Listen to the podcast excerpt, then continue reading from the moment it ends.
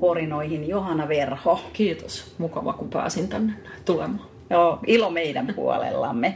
Hei, lähdetäänkö siitä liikkeelle, että kuka Johanna on? Mä vähän otin selvää, että sä oot yrittäjä, sä oot työyhteisövalmentaja, sä oot tehnyt kaiken näköisiä asioita. Niin mitä sä tällä hetkellä eniten teet? No kyllä, ensimmäisen tulee, että töitä. Joo, mutta kyllä no tällä hetkellä mä koen olevani kyllä kaikista eniten valmentaja. Et kyllä mä valmennan tosi paljon ja se on sitä mun niinku päätyötä. Sitten mä oon kyllä myös puoliso ja mutsi, mutta ne on kyllä nyt vähän pienemmässä roolissa tässä viime aikoina ollut. Että aika, niinku liian vähäisessäkin roolissa kyllä täytyy sanoa. Mutta kun mennään sanaan valmentaja, niin monet ehkä pohtii, että fyysinen valmentaja, henkinen valmentaja, niin pystytkö sä sanoa, että miten sulla se jakautuu? No kun mä sanoisin, että ne on niinku yhdessä. Ne tulee yhdessä. Että et voiko sitä oikeastaan edes sillä lailla erottaa. Koska sitten se, että se tekee fyysistä, niin siihen täytyy olla motivaatiota ja sitä motivaatiota sytytetään. Niin se on sitten ehkä sitä muuta kuin fyysistä valmennusta ja sitten taas niinku toisinpäin. Että. Kyllä. Hei, käydään läpi sitä, että mitä kaikkea tosiaan, kuka Johanna on? Eli sä oot siis koulutukselta, sä oot tradenomia, eikö niin? Joo. Sitten sä oot liikunnan ohjaaja. Joo. Mä törmäsin semmoiseen sanaan kuin seikkailukasvatus.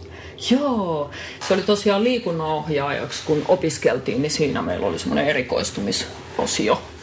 Ja se oli kyllä hauskaa, se oli mielenkiintoista. Okei, kerro vähän ihan lyhyesti. No siinä jos mä kerron tämmöisen pienen tarinan. Joo, kerro. Tarinat on aina hyviä. Niin eli mikä ehkä kuvastaa sitä, mihin on lähtenyt tämä mun ura sitten tämmöisten oivallusten kautta. Eli me tehtiin siinä seikkailuosuudessa, se kesti joku puolisen vuotta se seikkailukasvatusopiskelu. Ja tehtiin siellä kaikki tämmöisiä, melottiin koskessa ja muun muassa laskeuduttiin tuolta Lahden suurmäestä köysien varassa. Joo. Ja sitten meillä oli kaikki erilaisia tämmöisiä muita harjoituksia. Mä olin sitten myös tämmöisessä Outward Bound Finland -järjestössä mukana silloin toiminnassa, mikä oli kans tätä seikkailukasvatusta. Ja siellä me tehtiin semmoinen harjoitus, että piti katsoa toista ihmistä silmiin, olikohan se minuutin tai 2 minuutin ajan. Ja sitten mä tajusin silloin, että se silmiin katsomisharjoitus oli mulle vaikeampi kuin se sieltä laskeutuminen sieltä suurmäestä. Ja silloin mä tajusin, että asiat ei tapahdu meidän ulkopuolella, vaan ne tapahtuu meidän sisällä. Ja se, mitä siellä meidän sisällä tapahtuu, niin se on niinku tärkeämpää kuin se, mitä näkyy ulospäin. Eli se on niin kuin suurellinen juttu, mitä tehtiin siellä. Olihan sekin pelottavaa ja jännittävää. Mutta sitten se pysähtyminen vieraan ihmisen kanssa, niin mä en pystynyt olemaan sitä 2 minuuttia nauramatta siinä. Et se olikin niin kuin yhtäkkiä yllättävän vaikeaa. Ja sitten kun mä peilasin näitä 2 asiaa, niin sitten mä tajusin, että okei. Että meissä ihmisissä, että se on se, mihin mä haluan niin kuin pureutua tavallaan sinne jonnekin vähän syvemmälle. Se tietenkin sitten, miten siinä aina sitten onnistuu, niin en tiedä. Niin. Onko se vähän sellaista itsen kohtaamista? Niin, ehkä sitä. En mä tiedä. Joo. Mutta semmoista esimerkiksi oli nyt tämä seikkailukasvatus. Okei. Pystytkö sä hyödyntämään sitä? Me kohta kerrotaan, mitä Johanna tällä hetkellä tekee työkseen. Siihen ei vielä päästy, niin pystytkö sä sitä hyödyntämään nykytyössä? Kyllä mä uskon, että kaikki kokemukset on siellä taustalla, niin kuin kaikki tavallaan tulee sitten kuitenkin yhteen. Että se, mitä mä nyt teen näiden valmennusten kanssa, ihmisten kanssa täällä näin, niin se on tavallaan sitä samaa juttua. Kyllä, seikkailua sekin. Mutta ennen kuin mennään siihen, niin sä oot entinen ammattiurheilija. Joo, mä oon kilpanyrkkeilijä. Musta se on makea, mä kerron. Se on makeeta. Siis se on, ja se täytyy sanoa, että se on mun semmoinen intohimo. Se on siellä vieläkin. Että se ei niinku... Ei katoa minnekään, vaikka mä en ole ihan hirveästi nyrkkeillyt viime vuosina. Niin sä oot siis vuoden 1998 SM-hopeamitalisti 57-kilosissa. Joo, kyllä. Joo, onnittelut. Joo, se oli kyllä hauskaa huikea matka ja se kyllä mua näin jälkikäteen vähän harmittaa, että se jäi niin lyhyeksi se nyrkkeilyura niin sanotusti. Että. Kyllä. Me varmaan sivutaan siitä tässä tarinan aikana, koska mä voisin kuvitella, että sä oot sieltä aika paljon asioita oppinut. Joo, kyllä. Ottanut mukaan. Niin, että ihan tietenkin se fyysinen tekeminen, että miten treenataan ja sitten siellä vedin kerran itseni loppuun oikein kunnolla, niin sitten myös se, että ei kannata tehdä niin. Että se ei ole mukavaa sitten. Okei, mitä tarkoittaa, että vedit loppuun? Haluatko kertoa? Joo, ihan ylikunto. Ja treenasin, opiskelin, tein töitä, kävin autokoulussa yhtä aikaa ja sitten se oli vaan liikaa. Ja sitten meni puoli vuotta, että mä pystyin sitten taas treenaamaan uudestaan. Hei, toi ylikunto itse asiassa on, sitä me on sivuttu joissain muissakin tarinoissa ja varmaan tullaan monien urheilijoiden kanssa sivumaan. Niin miten sulla se näkyy? Mistä sä tunnistit? No siis mullahan oli semmoinen treeneissä, mä siis ihan pökerryin. Eikä ollut kukaan lyönytkään vielä. Okei. Se oli, joo, ei. Et se oli aika selkeä merkki sitten, että sitten mä tajusin, että okei, nyt pitää niinku rauhoittaa sitten. Ja mä olin pari viikkoa sitten sairauslomalla, en käynyt töissäkään. Ja sitten puoli vuotta meni tosiaan siinä toipumisessa. Et. Miten siitä seurattiin? Muistatko? No mä kävin sitten jossain terapiassa muutaman kerran, mikä oli kyllä tosi hyvä. Se oli joku terveyskeskuksen. Joo. Ja mutta ei sitä kyllä sitten mitenkään seurattu. Okei. Okay. Ei fyysisellä tasolla. Et. Kyllä mun sitten tutkittiin, kuvattiin aivot ja muuta tämmöistä kyllä joo. Mutta sitä psyykkistä puolta niin ei kyllä kauheasti sitten siinä kohtaa. Että sitten mä myöhemmin sitten joskus mä oon käynyt terapiassa masennuksen takia. Okei. Mutta se oli sitten vähän niinku eri juttu. Okei. Mutta kyllä siinä varmaan oli niinku semmoinen, eikä työnantajakaan silloin sitä niinku, että no tuut sitten takaisin, kun on parempi olo. Että se oli vähän sillä tasolla. Mutta ei sitten, ei vaan osattu, tiedetty. Niin onko se, että maailma on muuttunut, että nyt tiedetään myös? No toivottavasti. Mutta ei ihan varmasti on työpaikkoja, missä kyllä ei. Mutta toivottavasti löytyy niinku sitä apua kyllä sitten. Mm. Et nythän tietenkin sitten mä itsekin osaan hakeutua ja ennaltaehkäistä tietenkin tätä. Niin, kyllä. Ettei mene samaan pisteeseen ainakaan. Ja sitten kun sä oot myös työyhteisövalmentaja, sä siis teet yrityksissä edelleen, eiks vaan? Joo, myös. Kyllä. Toki nykyään paljon vähemmän, mutta jonkun verran kuitenkin. Jo. Niin, tunnistatko sä siellä kuinka helposti, se mua kiinnostaa, tunnistatko helposti niin kuin muissa? On se sitten niin ylikuntoa liiallisesta työstä tai treenaamisesta? No kyllä mä oon tunnistavinani, että en tiedä sitten tietenkään kuinka usein se menee oikein, mutta että ihan siis semmoista, kun mä vedän just, sit meillä on tämmöinen stressileikkurivalmennus, missä mä oon itse olen sen suunnitellut yhteistyössä tietenkin monen muun tahon kanssa. Mutta esimerkiksi siellä, niin joskus voi olla, että ihmiset ei nyt pysty keskittyä siihen valmennukseen, kun on niin stressaantuneita. Niin se on niinku aika hyvä merkki siihen, että ei pystytä pysähtyä. Et just jos ajattelee, että se kestää vaikka 2 tai 3 tuntia tämmöinen työpaja tai luento, niin ihmiset ei voi laittaa kännyköitä vaikka pois 3 tunniksi. Se on tavallaan pelottavaa. Niin, se on kyllä ihan oikeasti todella. Että okei, että jos on hyvä syy, että on niinku lapsi kotona sairaana, että sieltä voi lapsenhoitaja soittaa, niin sitten se on niinku ymmärrettävä. Mutta tavallaan kun joskus silloin aikaisemmin me puhuttiin sitä, että me voitaisiin kerätä niinku kännykät pois, niin nyt me ei edes ajatella semmoista vaihtoehtoa, koska ihmiset ei vaan suostuisi siihen. Ei tulisi se olisi niin ollenkaan. Radikaali. Niin, se olisi niin, me saataisiin niin paljon todennäköisesti vastustusta siihen, että tavallaan ihmisten pitää antaa pitää se turvallinen kännykkä lähellä. Kyllä. Mutta siis sä oot tosiaan ton stressin tietyn tason ammattilainen, että siihen me palataan myöhemmin erikseen vielä. Koska nyt mä haluaisin kuitenkin vielä nostaa tänne, että mitä sä teet tällä hetkellä. Training for Warriors. Joo. Miten se sanotaan? TFV. Suomeksi me sanotaan näin, kun se on vaan sopii suuhun paremmin. Mutta Siis täällä me tehdään ihmisistä onnellisempia ja terveempiä ja toivottavasti se seuraa sitten niiden ihmisten mukana, jotka käy meillä täällä treenaamassa, niin sitten heidän siihen lähipiiriin myös. Ja se on semmoista kokonaisvaltaista. Toki meillä niin kuin päätyökalu on fyysinen treeni, että se on se mitä me tehdään, mitä ihmiset. Aika usein mä toivon, että siellä kävisi niin, että ne jotka tulee treenaamaan, niin sitten kun he on vähän aikaa treenannut kuukausia tai vuosia, niin he huomaa, että he on saanut paljon enemmän. Se on se ajatus. Mutta treeni on se meidän juttu, mitä me tehdään. Siis sä oot tosiaan Konalan salin. Joo, mä oon omistaja-yrittäjä ja päävalmentaja. Ja kyllä kaikkea mahdollista muutakin sitten. Järjytkö se siivoukivällä? Joo, kyllä kävin tuolla just magneesiumia vähän puhdistamassa lattialta. Ei kerro, mistä sä sait kimmokkeen? Mä jotenkin, onko näitä elastinen on jotenkin? Joo, kyllä siellä Helsingin salilla. Joo. Ja siellä mä kävin itsekin treenaamassa yli 3 vuotta. Ja sitten siis se on vaan, tää on niin hyvää treeniä. Tää on parasta, mitä mä oon ikinä tehnyt. Ja mä oon treenannut montaa lajia, nyrkkeilyä, jenkkifudista ja karate, jujutsua ja melontaa ja kaikkea. Niin, eli mitä itse ole on siellä lopiloitella.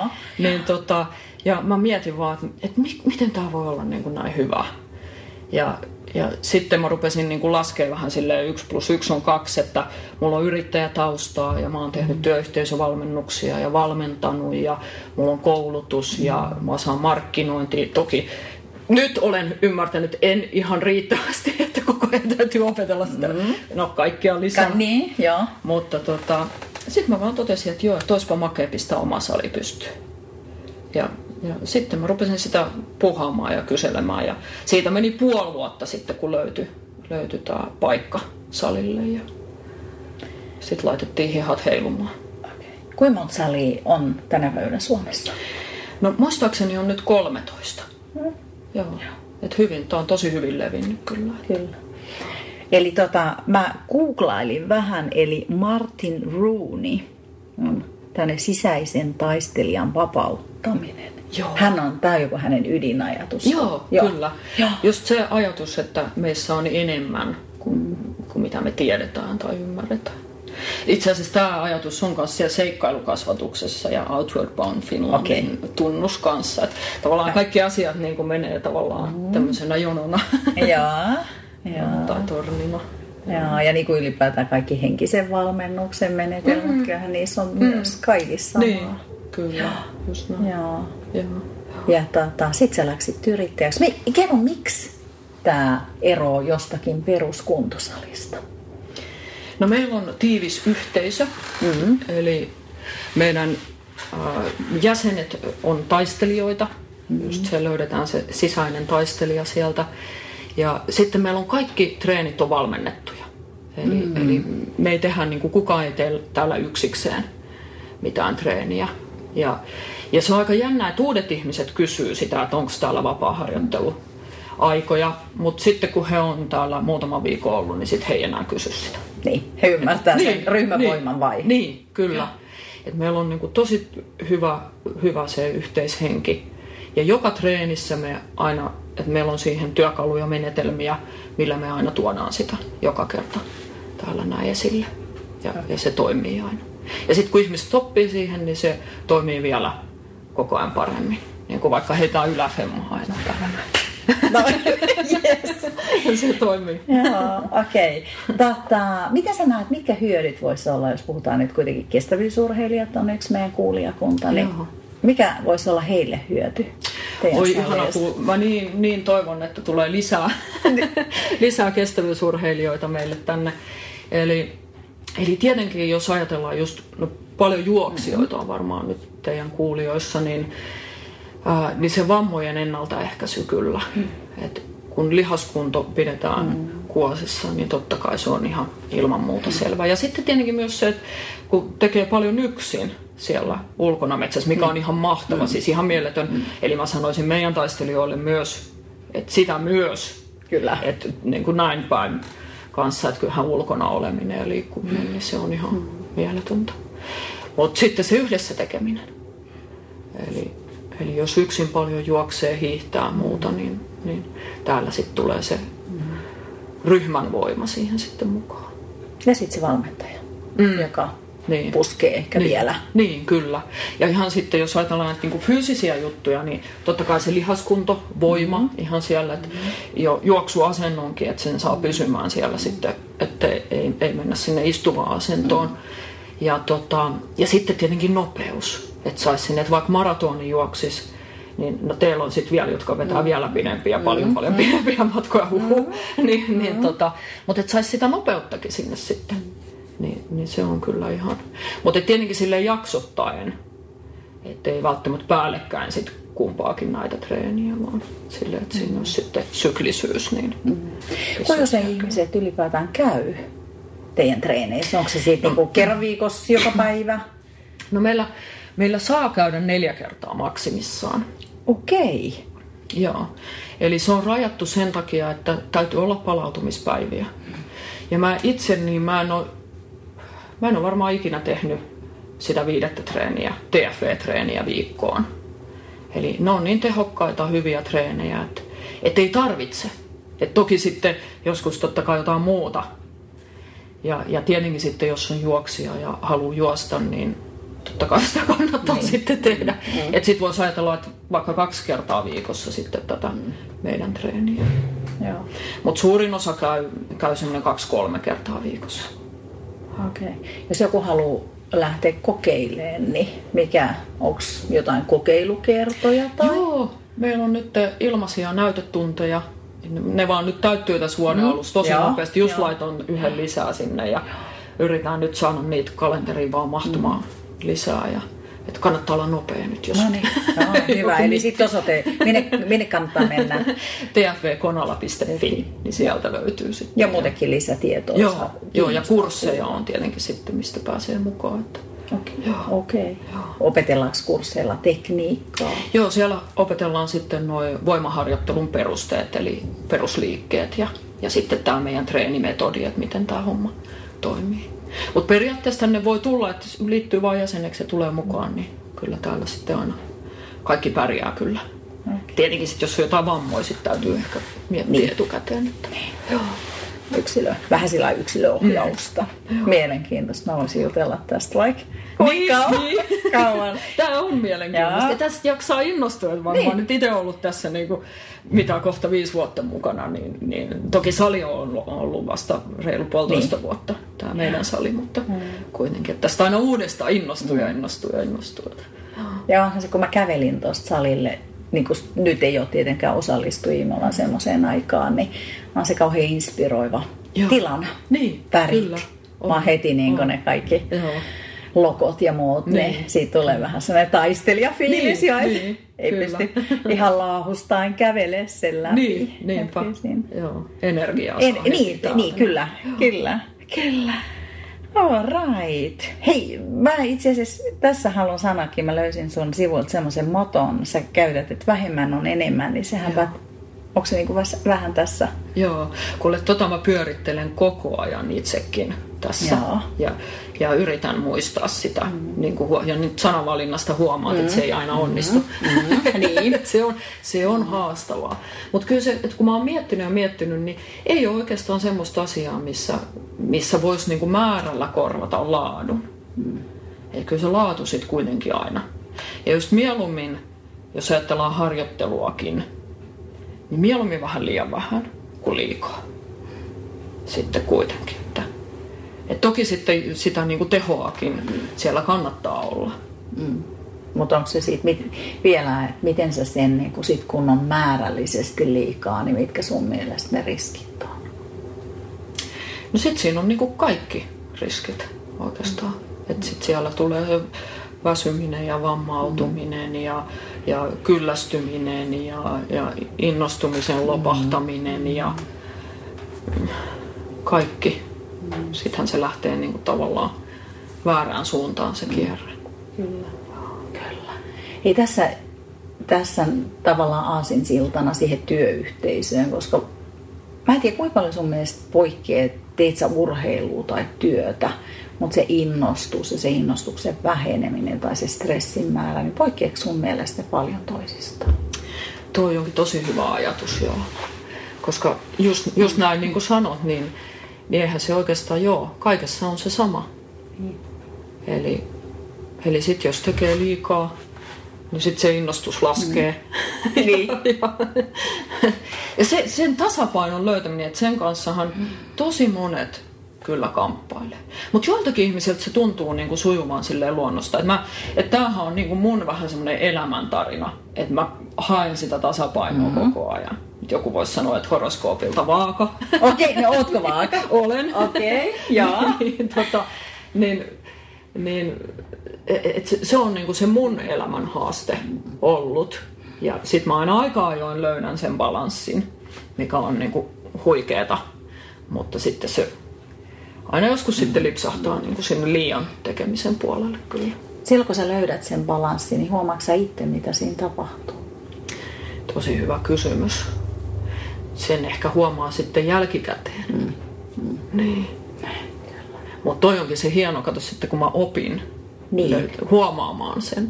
Niin, siinä kohtaa. Kyllä. Tämä menee nyt, sä rupeat valmentamaan. Niin. Valmennuksen. Joo, ei. Eikö se on ihan hyvä? Kyllä. Hei se stressileikkuri, puhutaan siitä. Joo. Mä kiinnostaa ylipäätään se, kun saanko sä 15 vuotta sä oot tehnyt työyhteisövalmennuksia? No mä oon varmaan melkein 20 vuotta jo tehnyt, joo. Miten sä näet, että maailma on muuttunut tänä aikana? Mitkä on ne suuremmat haasteet? No ehkä 3 asiaa. No jatkuvat keskeytykset. Ja se johtuu näistä 2 asiasta, että meillä on ne avokonttorit nykyään, tai miksi niitä ikinä kutsutaankaan, monitoimitilat tai whatever. Ja sitten nämä kaikki härpäkkeet, laitteet, mitkä liian appsit, messengerit, kaikki koko ajan piippaa jossakin. Ja niitä on niin tuhottomasti. Ja sitten vielä se, että meillä on tavallaan lupa niihin keskeytyksiin. Et kun ennen oli, että ainakin nyt esimiehet ja johtajat oli siellä nurkkahuoneessa tai jossain tornissa ja ne laittoi ovet kiinni, mikä tietenkin, niin kuin jos oli kahden etäinen ja hirveän hierarkinen se työyhteisö, niin sehän nyt on mennyt maailmaan. Eihän me nyt semmoista haluta tietenkään takas, mutta nyt meillä ei ole enää sitä suojaa. Me ei voida laittaa sitä ovea kiinni. Ja siis sehän on joskus, se on ihan hirveetä. Että mulla sentään, niin kun meidän tässä toimistotyöyhteisössä on 2 ihmistä, niin ei nyt hirveästi sitten semmoisia keskeytyksiä tulee. Niin. Mutta kun toisilla, jos on 1000 ihmistä siellä, varsinkin assarit ja esimiehet, niin on ihan niin kuin helisemässä. Ja sitten kun koko ajan esimiehetkin haluaa joka suuntaan sitten kumartaa. Näetkö sä, tämä on mun kokemus, että myös niin kun se koko tempo on myös muuttunut. Ehkä onko se just taksien ja niinku yhteyksien takia, että odotetaan, että joku laittaa sähköposti, niin vastataan. Niin. Kyllä se varmasti kyllä näin ainakin koko ajan niin väittää. Mä oon sitä systemaattisesti myös kysynyt tosi monelta työyhteisöltä. Ja kyllähän se on se vastaus, mitä sieltä tulee. Että se tahti vaan on muuttunut. Että se on tosi kova tosi monessa paikassa. Missä kohtaa sä siitä innostuit kehittää tätä stressileikkuria? Kerro vähän, mitä se ylipäätään on. No se on siis valmennus, missä me tehdään tämmöinen ajankäytönhallinnan ohjelma.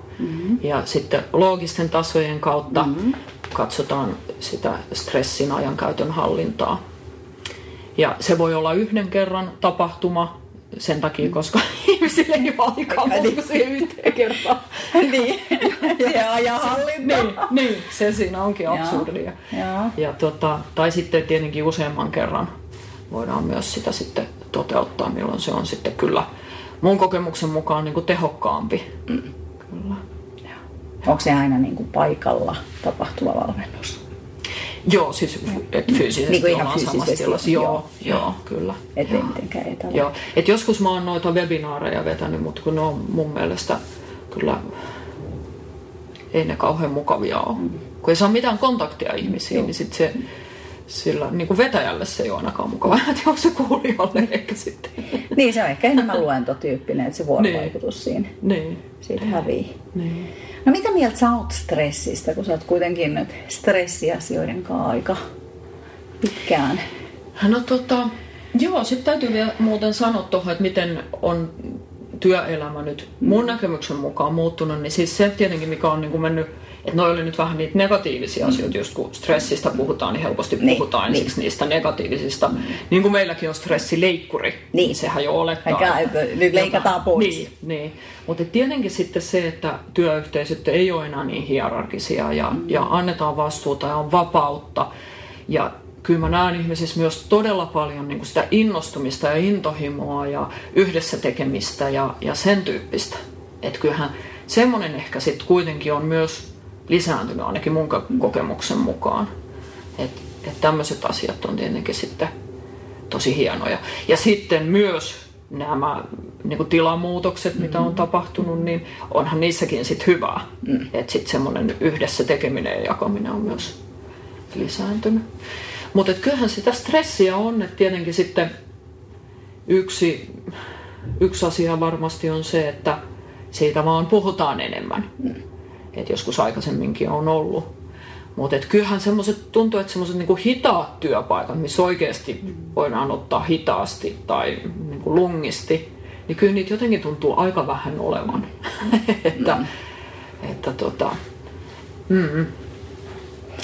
Mut kiitos, että sä nostit noita positiivisia puolia, koska aina puhutaan vaan miten huonoa suuntaan me mennään, sitten me unohdetaan myös ne hyvät asiat. Niinpä. Ja sen takia mä pohdin, että miten sä näet stressin, onko se aina huono asia? Ei tietenkään, joo. Niin. Joo. Ja onhan tästä paljon tutkimuksiakin, niin että se semmoinen positiivinen stressi, niin kuin sanotaan. No tästäkin mä voisin kertoa yhden tarinan. Joo, kiitos. Mä olin semmoisessa bisnesverkostossa aikaisemmin. Sä oot ehkä kuullutkin tämän tarinan joskus, mutta meillä oli viikoittain aina semmoinen myyntikokous tai tapaaminen. Ja siellä sitten pidettiin tämmöinen hissipuhe, mikä sai kestää maksimissaan 60 sekuntia. Joskus oli lyhyempikin aika. Ja siellä sitten palkittiin aina se, jolla oli paras hissipuhe. Ja sitten mä jossain vaiheessa mä aina silloin tällöin voitin sen palkinnon ja mä tajusin, että jos mun syke nousee oikein selkeästi ennen sitä mun puhetta, niin sit mä aika usein voitin sen palkinnon. Ja silloin mä hiffasin, että se oli se positiivinen stressi, että mulle tuli hyvä idea ja mulla oikein lähti energiat nousuun, niin sit mä pidin hyvän puheen. Mutta jos se oli sitten semmoinen, oli jo aamulla vielä aina aika sinne tapaamiset, joskus oli sitten ehkä väsyneempi meininki, niin ei tullut palkintoa, mutta ei noussut syke myöskään. Okay. Sitten se oli vaan semmoinen, että minä olen Johanna ja... Okay, niin, eli miten siihen sekin nousi ja se oli positiivinen stressi. Mitä muuta? Siis oliko se sitten, tuli se innostus vai? Siitä tuli se innostus sitten. Tai innostus tuli ehkä ensiksi ja sitten tulee se stressireaktio. Varmasti jos olisi ollut First Beat-mittari kiinni siellä, niin se olisi näyttänyt sitten kovaa stressireaktiota sitten siihen jonkun 10 minuuttia tai 15 minuuttia. Siitähän kestää sitten vähän vielä, että kädet kivapisee ja laskeutuu sitten siitä alas taas. Okay. Niin se oli mun mielestä semmoinen hyvä esimerkki, mutta sitten ei voi olla koko ajan siinä tilassa. Ja sama täällä, kun meillä oli salin avajaiset, niin mun syke oli 165. Mä pinin sen avajaispuheen.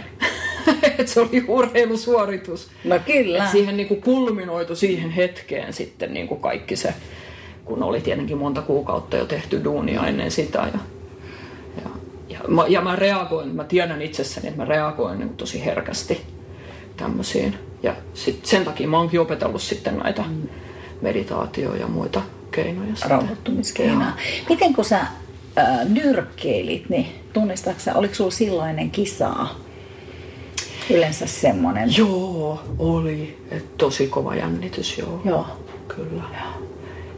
Ja sekin oli sitten, no se saattoi olla positiivista tai vähän negatiivista. Okay. Varmaan vähän molempia. Niin.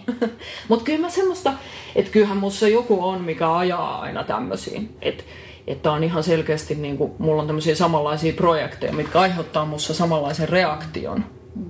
Eli tämä niinku edellisen firman perustaminen ja salin perustaminen ja just se nyrkkeilyura ja näin. Ne on niinku sitä samaa tekemistä, mitä mä saan niistä. Mun on pakko kysyä aika henkilökohtainen kysymys. Pelottiko sua koskaan nyrkkeilyssä? Pelotti, totta kai, joo. Ja sehän on ihan hirveellä, kun joku lyö. No sitä mä mietin. No voisi ensimmäisen kerran, kun sparras, niin oli aivan kauhuissa, että hei, että se lyö mua päähän, että lopettakaa nyt, että katoin valmentaa, että sano sille nyt, että se lopettaa. Että se oli niinku ihan semmoinen shokki. Tottuiko siihen? Joo, kyllä siihen tottuu. Sitten huono asia tietenkin on, että tottuu siihen, että ottaa vastaan, niin. Että se oli niin kuin se huono. Se, mitä mun olisi pitänyt opetella, niin väistelemäänkin sitten vähän, että siinä mä olin aika huono. Joo. Että. No hei, pystytkö sä hyödyntämään sitä kokemusta missään muussa elämässä? Joo, totta kai. Et just sen niin kuin jännityksen sitten niin kuin sietäminen tai siitä ehkä jopa nauttimaan oppiminen sitten. Mutta se just, että sitä ei saa olla liikaa, että se vaatii sen niinku palautumisen niinku matsin jälkeen, sparin jälkeen, salin avajaisten jälkeen. Niin. Ja täytyy sanoa, että avajaisten jälkeen ei ollut kyllä mahdollisuutta palautua, että kyllä siinä mentiin tukkaputkella niinku sitten ihan pitkän aikaa. Että aika hurjia juttuja. Mutta kyllä mä aina sitten niinku pyrin kääntämään sitä niinku mahdollisuuksien mukaan aina, niinku, että mä elän niin kuin mä opetan myös, mutta ainahan se sit joissain hetkissä ei ole mahdollista. No, ei. No sulla on siellä, kun sä työyhteisövalmennuksissa annat vinkkejä, miten siitä stressistä voi palautua, niin varmaan itsekin hyödynnät niitä, niin mitkä ne sun vinkit sitten on? No kyllähän, no jos mä ajattelen nyt niin kuin itseni kautta erityisesti, mulla esimerkiksi yksin oleminen on kyllä yksi semmoinen. Että mä oon semmoinen vähän semmoinen introvertti kyllä, mikä on aika hassu, mä oon tämmöisessä duunissa. Se on jännä yhdistelmä, mutta kyllä se toimii. Ja, ja semmoinen ihan niin kuin ei mitään tekeminen, että vaan on. Että nää niin kuin muistaa, mutta sitten ihan niin kuin fyysisiä keinoja tietenkin sitten erilaiset meditaatio- ja rentoutumis- ja hyvä ravinto riittävän usein ja saunominen ja kaikki semmoinen ja tietenkin ulkona liikkuminen ja totta kai treeni, ilman muuta treeni on niin kuin yksi. Tuleeko täällä, kun käy kuitenkin erilaisia ihmisiä treenaamassa, niin puhuuko he siitä, että tämä toimii esimerkiksi stressin poistajana, että saako sitä palautetta kuinka paljon? Joo, kyllä. Kyllä itse asiassa tosi moni on sanonut näin. Ja sitten mulla on vielä yksilövalmennettavia, niin siinä se tietenkin tulee vielä tulee enemmän juteltua. Niin. Kuin usein, kun oliko teillä nyrkkeilysäkin täällä? Ei ole. Joo, ei. No sitä mä en ehtinyt katsoa. Joo, vaikka tämä on Training for Warriors, niin tämä ei ole niin kuin sillä lailla itsepuolustuslaji. Tämä on itsepuolustuslajeista lähtenyt ja Martin Rooney on kehittänyt tästä sitten tämmöisen treenimetodin, mikä sopii ihan kaikille kuntoilijoille. Ja täällä meillä ei ole mitään sparria eikä muuta, mutta kyllä haaveena on, että joskus saataisiin tänne säkit ja voisi sitten nyrkkeilytreenejäkin täällä ainakin silloin tällöin sitten vetää. Ei kun pohdin, että kuinka moni käy läiskimässä sitä esimiestä. Niin kato, meillä on toisi lämmipäin. Niin te käytätte sitä. Joo. Sitä paiskotaan palastelusta. Tässä menee ikävät työkaverit ja. Kyllä. No mitä muuta kuin sä oot omien asiakkaiden kanssa, ne sitten yritysasiakkaita tai täällä, niin miten ylipäätään mä vielä kiinnostaa se stressi, niin kuin, että miten sä näet, että se ilmenee muuten kuin, että ihmiset ei ehkä pysty keskittyä? Onko ne kiukkuisia, näetkö sä useasti? Niin. Joskus sitten, kun stressileikkuriakin menee vetämään, joskus voi olla, että jossain työyhteisössä on tosi paljon vastustusta. Joo. Mutta siellä voi olla sitten jotain tietenkin johtamisongelmaa, muuta. Sitten silloinhan se ei niinku oikein uppoa. Et sitten mä vaan käyn siellä ja lähetän laskun perään ja toivon, että joku sieltä saa jotakin sitten siitä. Ja esimies ehkä herää. Niin jotakin sitten voi lähteä siitä käyntiin. Mutta kyllä se just nuo keskittymisvaikeudet on niinku yksi semmoinen aika hyvä merkki, mutta sitten tietenkin mitä ihmiset kertoo, että he ensinnäkin avaa kännykkää keskellä yötä, lukee sähköposteja keskellä yötä,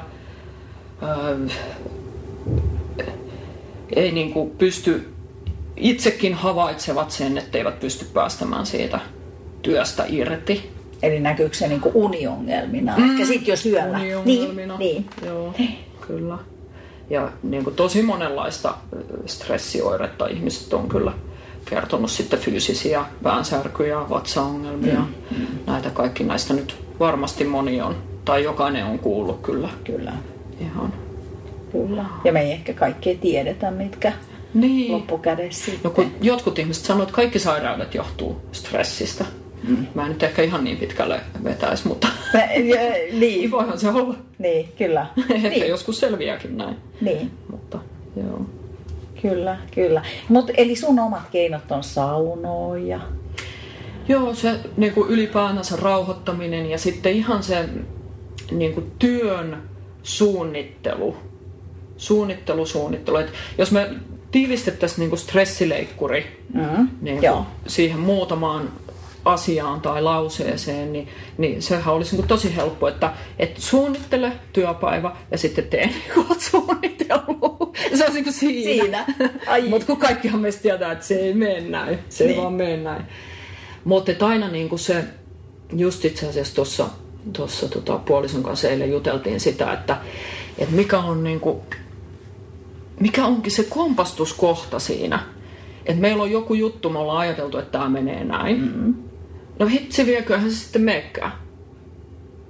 Ja sitten siinä tulee se, että me katsotaan sitä asiaa ikään kuin näin. Että tuossa vinosti tolleen noin, mä näytän täällä, kuuluu hyvin siellä, näkyy hyvin siellä. Niin, se viiva siinä. Niin, kun sitten yhtäkkiä me ollaankin tilanteessa, missä se juttu onkin toisinpäin. Niin. Ja sitten meidän pitää kääntää sitä omaa ajattelua, se on se juttu. Et nyt esimerkiksi mulla kävi nyt semmoinen, kun tässä sattumusten kautta mulle tuli nyt aamuvalmennukset tässä valmennettavaksi. Ja eilen aamulla sitten olin ajatellut herääväni kello 5.20 ja heräsinkin jo 3. Okay. Ja se oli niinku huono asia mun mielestä. Niin kuin varmaan aika moni on ajatellut siinä kohtaa. Mutta sitten menin syömään aamupalaa ja lähdin töihin. Toki en mä nyt ihan silloin 3 heti lähtenyt, kyllä mä siinä vähän aikaa sitten kokeilin, että jos tuli sun. Mutta sitten mä totesin, että se päivä itse asiassa oli tosi hyvä. Eli se ei ollutkaan huono.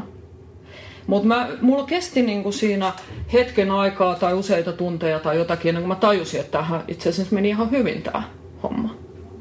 Eli mä en osannut muuttaa sitä omaa ajattelua siinä kohtaa. Eli se on se juttu mun mielestä. Eli kuulenko mä, että me jotenkin helposti jymähdetään siihen omaan ajattelutapaan. Niin. Eli sitten kaikki lähteekin siellä. Niin. Et just joskus vuosia sitten luin mielenkiintoisen, se taisi olla Faktalehdessä tämmöinen tutkimus, kun oli yritysjohtajia tutkittu. Ja siellä havaittiin, että niin menestyvätkin niin isojen yritysten johtajat, niin heilläkin oli semmoinen haaste, että kun he totta kai tehdään aina suunnitelmia, sehän nyt on selkeä, että eihän mitään yritystä voi oikein pyörittää ainakaan menestyksekkästi, jos ei ole jonkunnäköinen suunnitelma. Niin kun ympäristö siinä ympärillä muuttui, niin he ei osannut siihen sitten mukautua. Eli he jäi jumiin siihen omaan suunnitelmaan. Ja sitten jossain vaiheessa todettiin, että eihän tämä nyt enää toimi tämä meidän suunnitelma, mikä oli. Sitä pitää muuttaa. Eli aina se, että meidän pitää koko ajan muuttaa itseä. Ja tietenkin, jos se tulee nopealla tahdilla, niin sit se voi olla aika kuluttavaa. Niin, ja se varmaan riippuu ihmisestä. Joillekin se voi olla oikeasti aika stressaavaakin. Niin, kyllä. Et mitkä asiat siihen siitä vaikuttaa, että onko se luonne tai... No niin, nää tietenkin, joo. Mutta varmaan semmoinen vähän yleisinhimillinenkin. Kyllä, kyllä. Ja kyllähän oikeasti maailma muuttuu. Niin, jos miettii työelämää, niin se muuttuu ihan hirveän. Kyllähän just tämä tahti ja se muutokset. Se, mikä kanssa joka ikinen organisaatio, jota mä menen valmentamaan, niin siellä on organisaation muutos ollut käynnissä tai tulossa just ihan aina. Paitsi jos on yhden ihmisen organisaatio. Ja onko se näin sitten, kun niitä on riittävästi, ja jos ne ei aina onnistu, niin henkilökunta myös menettää sitä luottamusta. Niin. En tiedä. Kyllä. Joo. Aika inhimillistä. Niin. Jos niitä on koko ajan. Niin. Mutta mun mielestä toi oli hyvä, kun sä sanoit, että me pitäisi aina pystyä muuttaa sitä omaa ajattelua, koska varmaan sieltä se paljon lähtee. Niinpä. Varmaan meistä kaikki tunnistaa itsessämme sen, että sitten me jäädään jumiin. Niin. Mitäs me annettaisiin vinkkinä, että sitten kun jää jumiin? Hmm. No yksi, mitä mä itse kyllä huomaan, niin kyllä toi pysähtyminen ja meditaatio on tosi hyvä. Eli sitähän sanotaan, että meditaatiossa niin, että se auttaa näkemään asiat sellaisena kuin ne ovat. Mm-hmm. Ja kyllä mä itse huomaan, että mä sitä kohti pääsen. Mm-hmm. mä en sitä sano, että mä olisin siellä vielä niin täydellisesti. Yeah. Mutta se auttaa siihen, just siihen hetkessä elämiseen. Ja... Miten sä meditoit? No mulla itsellä on semmoinen, että mä menen ristiistuntaan, mikä on mun keholle sitten. Mä otan sen tietyn asennon selkä suorana ja hengitän syvään. Ja se on semmoinen viesti, että nyt alkaa meditaatio. Ja sitten mä siinä, joskus mä laitan kellon soimaan, usein 10 minuuttia.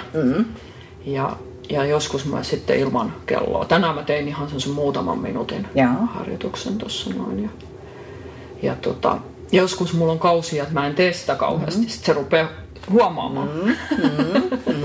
Ja tunnistan sen ryhtymisen vaikeuden kyllä itsessäni myös. Onko se myös vähän kuin ihan mikä tahansa treeneet siinä tavallaan, kun tulee se rytmitys? Joo, niin siitä tulee tapa. Joo.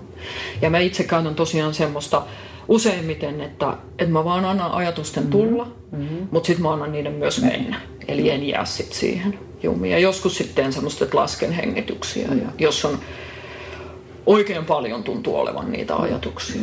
Niin sitten keskittää hengitykseen huomioon. Vähän niin kuin puhdistan sillä sitten. Kyllä. Opetatko sä näitä sun valmennettavia? Joo. Noissa stressileikkureissa niin kyllä me yleensä aina joku harjoitus tehdään siellä. Ja itse asiassa täällä salillakin ollaan tehty aina välillä. Miten sä näet, että pystyisikö niinku treenin ohessa tekemään? Aina mietin sitä, että mitä antaa, niinku jos joku pitkä matkan juoksija, kun siellä alkaa tulla niitä negatiivisia ajatuksia. Ja siellähän sä voit käyttää mielikuvia, mitä tahansa, mutta voisiko tämän jotenkin viedä siihen? Joo, ehdottomasti. Että tietenkin just se semmoinen... Siinä tulee kyllä mieleen just se aistien hyväksikäyttö. Että esimerkiksi tunnustelen omaan itse niin kinesteettinen, että mä heti ajattelen sit sitä juoksun tunnustelua ja sitä rytmiä, että esimerkiksi keskittyy siihen. Niin koska siellä ei voi meditaatioasentoa. Niin, vettä ei varmaan malta mennä kiven päälle istumaan. Juoksu kärsii siinä sitten. Joo, mutta tavallaan juoksemisen voi ajatella jo olevan meditaatiota sinänsä. Niin. Tämä on sitten määrittelykysymys, miten halutaan näitä sanoja käyttää. Mä oon lukenut yhden kirjan, missä meditaatio voi tehdä siivotessa. Sitä käytännössä voi tehdä missä vaan. Olkaa meidän helpoin on kuitenkin, kun me istutaan. Ehkä se on, mulle se on ainakin jotenkin. Ja sit se on, mä oon kyllä myös sit semmonen suorittajatyyppi. Että sit mä saan myös, että usein suorittamisesta puhutaan, että se on niinku huono. Vähän semmonen niinku negatiivinen, että suoritetaan elämää, että ikään kuin ajatuksena, että eletään eikä suoriteta. Ja ymmärrän tämän ajatuksen hyvin. Mutta sitten mä itse kuitenkin saan hyvin mielihyvää siitä, että nyt mä oon tehnyt sen, mä oon suorittanut sen meditaation. Eli siitäkin tulee vielä sitten se. Mutta se ei välttämättä kyllä kaikille tämä ajatus kyllä sovi. Ja mullakin sitten ei saa olla liikaa sitä. Sitten myös sitä, just sitä ei mitään tekemistä. Täytyy olla myös. Onko se koskaan, mä aina kiinnostaa se, että kun tehdään tämmöinen, on se rentoutusmeditaatio, millä nimellä kukakin kutsuu, niin ootko sä koskaan seurannut, että mitä sun kehossa tapahtuu sen jälkeen? Tunneeko sä sen sykkeissä tai olossa? Joo. Silloin kun mä nyrkkeilin, niin mä tein semmoista mielikuvaharjoitteluja, missä mä testasin, että saanko mä sykettä nousemaan. Eli ihan just istuen ja ihan paikallaan niin, että ei voi fyysisesti sitä sitten. Ja myöskin niin, että ei hengitystä. Eli tällähän saa sitten, jos hengittää nopeasti, niin sillä saa sykkeen nousemaan, vaan pelkällä mielikuvalla. Ja kyllä mä sitten jonkun verran sain niin sykettä nousemaan sillä, että se oli ihan hauskaa. Aika hyvä vinkki. Niin, kokeilla. Niin, kokeilla. Joo, ja sykemittarilla voi tietää sitä sitten helposti niin kuin todentaa tai mitata. Muistatko mitä? Millaisia mielikuvia oli vai et haluat kertoa? Ne oli sitten ihan niin kuin matsitilanne. Joo. Niin. Sillähän se sitten tulee ja sitten ehkä jotain, nyt siitä on niin kauan aikaa, mutta varmaan sitten jotain tämmöistä juoksemista ja sen tyyppistä niin kuin mielikuvissani sitten tein. Niin. Mutta kyllä ehdottomasti siis meditaatiossa syke laskee. Tänäänkin huomasin, että mulla oli tosi kova syke oli sitten kun istuuduin paikalle. Ja kyllä sain sen jonkun verran siinä laskemaan. Oli ollut sykemittaria, mutta ei se nyt kyllä leposykkeeksi mennyt, mutta... Niin, mutta jotain siltä välillä. Joo. Mutta nämä on niinku, just varmaan aika moni juoksija näitä mittaileekin. Tosi monella juoksijalla on nykyään sykemittarit, niin sitä leposykettä kyllä kannattaa sitten mitata. Et en tiedä kuinka itsestäänselvää se on jo monelle. Mutta.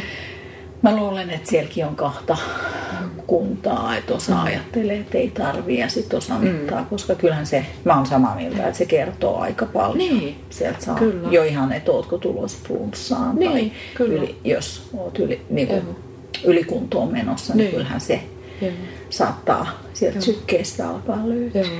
Ja just että aamulla mittaisi sen oikeasti leposykkeen. Niin, kyllä. Tai yön ylikin tietenkin voi. Kauan se treeni kestää? Meillä kestää aina tunnin. Joo. Se on sillä lailla, niin kun se on psykologisestikin helppo juttu, että tietää, että se on se tunnin setti ja that's it. Et silloin se yksi virhe, mikä me tehtiin silloin, kun mä nyrkkeilin, niin siis meihän treenit saattoi kestää 3 tuntiakin ja siellä Kisiksellä vahtimestari tuli sanoa, että lähtekääs nyt jo himaan ja laittoi valot pois päältä, että menkää nyt jo. Eihän siinä ole mitään järkeä. Joskus sellaisiakin treenejä, totta kai.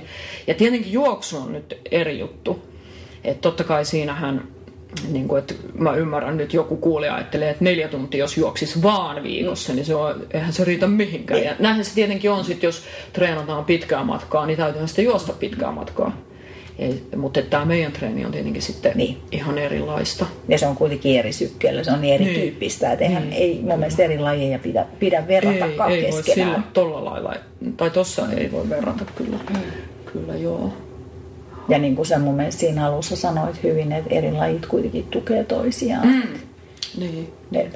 Niin, mä ajattelin vielä käydä vähän niin kuin keskustelua ylipäätään, että miten tämä nykyelämän trendit ja muut näkyy tässä sun työssä tai asiakkaina täällä salilla, niin tuleeko sulla siihen liittyen jotain ajatuksia?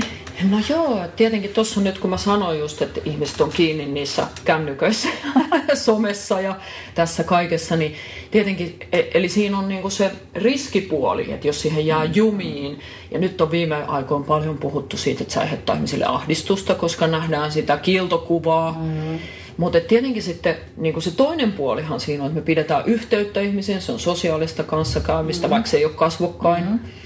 Mutta on aivan mahtava nähdä ja kuulla ihmisiä, joita ei ehkä ole tavannut niin kuin pitkään aikaan. Ja sitä kautta taas voi solmia uudestaan esimerkiksi ystävyyssuhteita. Totta. Ja sitten se, mikä niin kuin esimerkiksi tämä meidän salin tämä olemassaolo, niin tämä perustuu ihan sosiaalisen median markkinointiin. Että jos taisi 10 vuotta sitten perustettu, niin voi olla, että tämä ei olisi onnistunut. Koska se markkinointi, no ehkä silloin oli sit jotain eri markkinointia. Lehtimaidosta. Niin, käytössä, mutta se on tosi edullista markkinointia nyt vielä ainakin ja toimii todella hyvin tehokkaasti. Et sit niinku kaikissa trendeissä on niinku sit myös hyvä ja sitten se, että just kun puhuttiin tuosta työelämän muutoksesta, niin just se vapaus, mikä ihmisillä usein on. Et ennen oli niinku hierarkista ja saatiin ovet kiinni, missä oli niinku hyvä asia. Tietenkin se koski vaan osaa työntekijöistä, mutta että nyt taas sitten on se vapaus aika usein. Tietenkin nyt on monenlaisia työpaikkoja, jos on vaikka kaupassa töissä, niin eihän sieltä nyt voi tietenkään lähteä sitten, kun on, niin kuin meilläkin täällä, kun ollaan valmentamassa, niin silloin ollaan paikalla tietenkin. Niin, totta kai. Siinä läsnä olevana. Mutta sitten taas muuten, niin esimerkiksi mun työ on hyvin vapaata sitten, että missä mä sitä teen ja näin, kuin yrittäjänä tietenkin. Mutta se leviää myös muualle se semmoinen yrittäjämäinen ajattelu. Että on vapaata, mutta sitten myös vapauden mukana tulee aina se vastuu. Juuri näin. Eli se on aina sitten molemmat siinä vaakakupissa. Miten sä näet sitten tämän työelämän kuitenkin nyt mä negaationa eteen näissä haasteissa, että kun kuitenkin sitä työkuormaa monilla voi olla aika paljonkin, niin näetkö sä, että ihmiset sitoutuu siihen niinku treeniin ja tulee, kun ne on luvannut? Niin. Vai onko paljon nousuutta? Ei, mun mielestä ei ole kyllä. Sanotaan, että kun meillä on näytetunteja, joihin siis ihminen tulee ensimmäistä kertaa tänne meille, ja ei ole välttämättä edes oikein tiedä, mihin on tulossa, niin niissäkin mun mielestä nousu on kuitenkin aika vähän, että me otetaan 12 per tunti ja sanotaan, että 8-10 kuitenkin tulee paikalle, ja yleensä niistäkin sit muutama ilmoittaa, että he on ollut flunssassa tai jotain. Mm. Eli se on niin kuin joku 10% se nousu. Niin musta okay. Se on kuitenkin, kun ajattelee, että on tulossa Training for Warriors, niin kyllähän sitten vähän jännittää jokaista varmaan. Niin silti, että suht pieni se nousu. Toki sitten joillakin tunneilla on saattanut olla vähän enemmänkin. Mutta nyt esimerkiksi viime tunnilla taisi tulla kaikki, jotka ei erikseen ollut ilmoittanut, että oli sitten sairastunut. Muutama oli sairastunut.